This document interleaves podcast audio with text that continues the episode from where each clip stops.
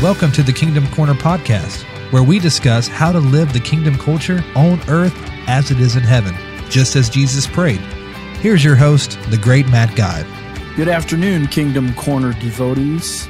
This is the great Matt Geib from the Pacific Northwest on a very smoldering, hot day.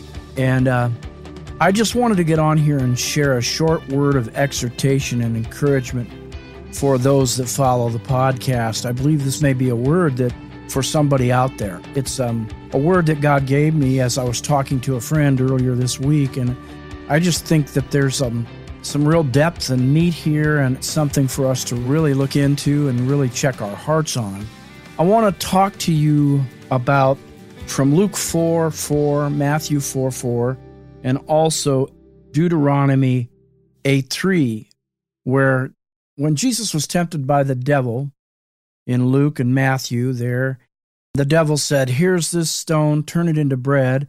And Jesus said, Man shall not live by bread alone, but by every word that proceeds from the mouth of God. I want to talk to you just for a few minutes about living by every word that proceeds from the mouth of God. Now, last week when my friend and I were discussing this, it all came about because he was talking to me about fasting and how he felt like he needed to begin some fasting again. And that he always had, you know, different challenges with fasting because he would get hungry. And God was challenging him this time with fasting but because too many times he believed the Lord was showing him that he used food more as a comfort and you know to kind of satisfy him where the Lord really wanted to be his comfort and really wanted to satisfy him. So we began to talk about that, and we came upon this scripture where Jesus said, Man shall not live by bread alone, but by every word that proceeds or comes out of the mouth of God. And so I began to do a study on that this week, and I found out that Jesus was quoting from the second law, which was Deuteronomy. It was um, the law which was already established in Exodus, but this was after they had traveled 40 years in the wilderness and uh, Joshua was getting ready to take over and Moses was getting ready to go to heaven. And so all the old generation had died off, and um, it was only Caleb and Joshua left. And so what they were doing was Moses was going through all the law again and all the commandments again as a reminder to the new generation of the commandments and of what God wanted. And I'll just read from Deuteronomy, and then I'm going to make some more comments. All the commandments that I'm giving you today, you shall be careful to do, that you may live and multiply and go in and possess the land which the Lord God swore to give to your forefathers. See, they're at the precipice of the promised land, the new generation is, and they're getting ready to go in with Joshua. Verse 2 you shall remember all the way which the Lord your God has led you in the wilderness these forty years, that he might humble you, testing you to know what was in your heart, whether you would keep the commandments or not. Verse 3 He humbled you, and he let you be hungry, and fed you with manna of which you did not know, nor did your fathers know. Why did he do that?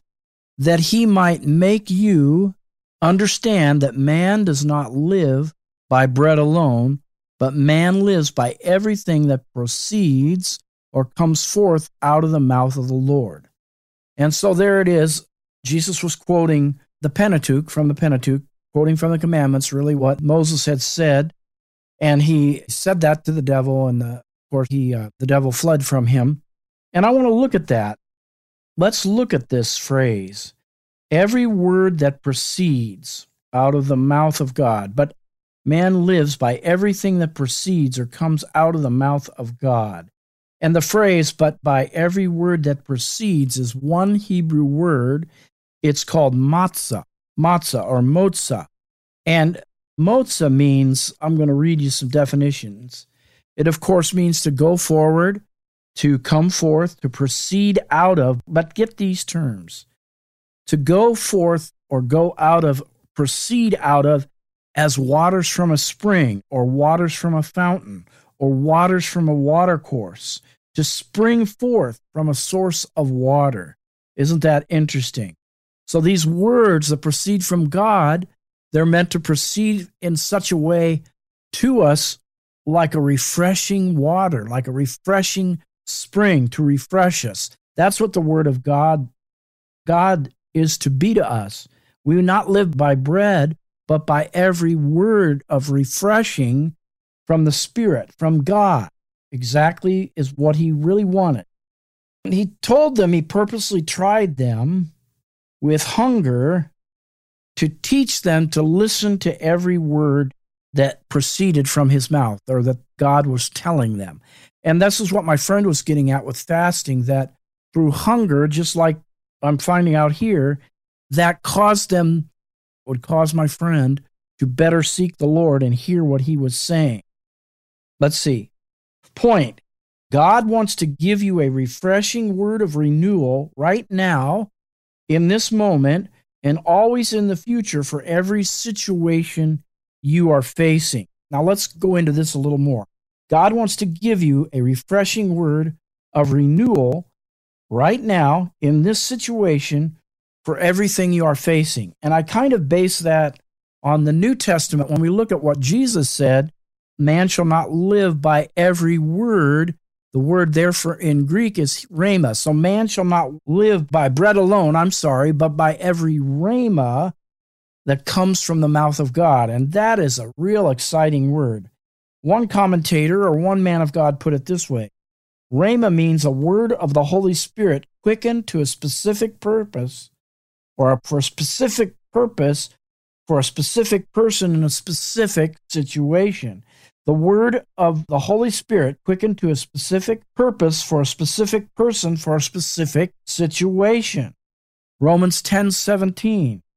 Faith cometh by hearing, and hearing by the Rhema, by a word of the Holy Spirit quickened to you at a particular time in a particular situation. Faith comes to you by hearing that kind of word. Vines says about this Rhema word, an individual word of God, an individual word of God, now catch this, that brings to our remembrance something that we need for that situation. And when we're talking about Logos word of God, which is the other Greek word, it's more of a general word about God's ability to do a thing. Rhema word is a specific word that's highlighted to you in that season and time that you're in. And then let's go on to another thing that I thought of today, and then I'm going to be done. God wants to give you, let me say again, based on my research here of this matzah and rhema, God wants to give you a refreshing word of renewal right now in the moment you're in. That's why I'm on here today talking to some of you, and always in the future for every situation you face. You can take that to the bank. But let's go a little further. That's something that came to me. Adam and Eve walked with God in the cool of the garden, and he would come down, God, come down and chat, talk with Adam, right? We all know that. And then what happened? Then what happened? Adam followed his wife Eve in the sin of partaking of the fruit of the tree of the knowledge of good and evil, and then he hid from God because he and Eve were no longer innocent. And I want to give you this they were no longer hearing every word that proceeded from God, like Adam did when he first walked in the cool of the garden, and Eve with God. They were no longer receiving every single input and word from the mouth of God. Why?